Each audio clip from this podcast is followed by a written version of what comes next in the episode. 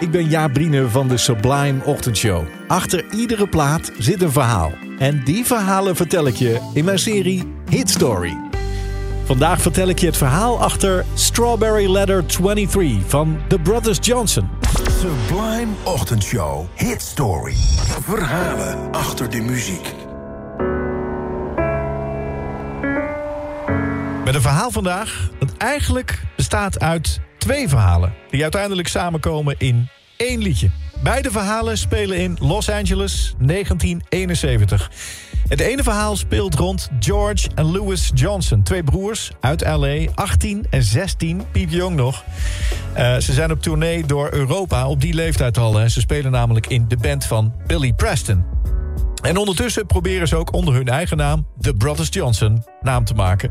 Maar dat schiet nog niet zo op. Het andere verhaal gaat ook over een jongen van 18, ook uit L.A. Zijn naam is Shuggy Otis. Die gaat al wat harder in de muziek. Heeft twee jaar geleden een album uitgebracht. En nu, in 71, is hij bezig met zijn tweede. Maar dat tweede album, dat doet nog niet zoveel.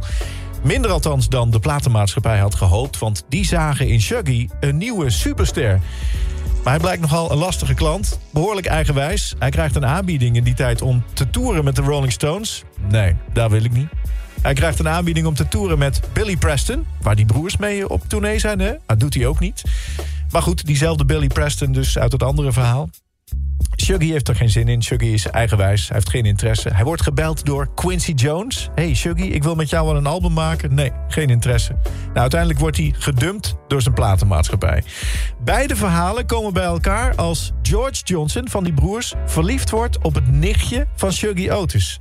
En dat nichtje geeft aan haar geliefde een cadeautje. Een LP, namelijk het album van haar neef, Shuggy. Daar luistert hij naar en een van die liedjes vindt hij echt heel erg goed... Een liefdesliedje dat gaat over een verliefd stel dat elkaar brieven schrijft. A Present From You, Strawberry Letter 22. Een brief met de kleur van aardbeien. De 22e brief die ze met elkaar uitwisselen. Daar gaat het over. En hij schrijft dan nu nummer 23. Strawberry Letter 23. Daarover gaat het liedje.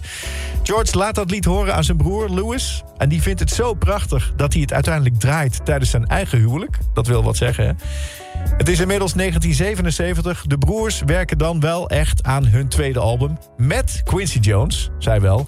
George en Lewis laten Quincy dat liefdesliedje horen van Shuggy. Fantastisch, zegt hij, dit gaan we opnemen. Dat doen ze ook, ze brengen het op single uit. Waarbij de hoes een aardbeiengeurtje krijgt. Hoe toepasselijk. Het wordt een monsterhit. In de jaren daarna wordt het veel gesampled. Of de melodie wordt gebruikt door Beyoncé, door Outkast. In Miss Jackson bijvoorbeeld zit het in. Door Color Me Bad in I Wanna Sex You Up. En de Brothers Johnson brengen dat dus uit. Hebben dus hun carrière eigenlijk mede te danken aan die ene brief... in de kleur van aardbeien, geschreven door Shuggy Otis... waar hij een liedje van maakte en dat uiteindelijk terecht kwam... via zijn nichtje bij de broers Johnson. De wonderlijke lijnen van de muziek. Dit is Strawberry Letter 23. Ja, de grootste hit was het, hè? Toch echt voor de Brothers Johnson.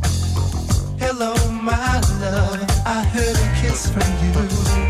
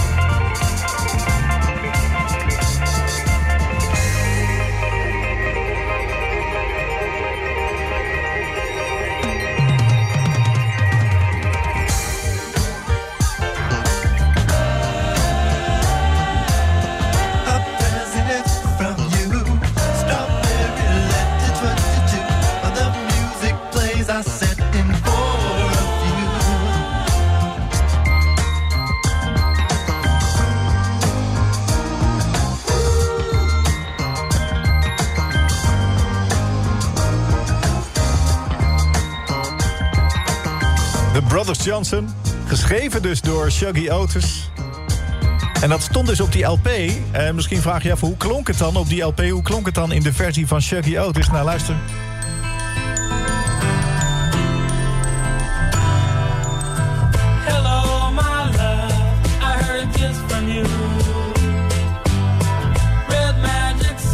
Grappig, hè? Zoveel scheelt het niet eens. Sublime.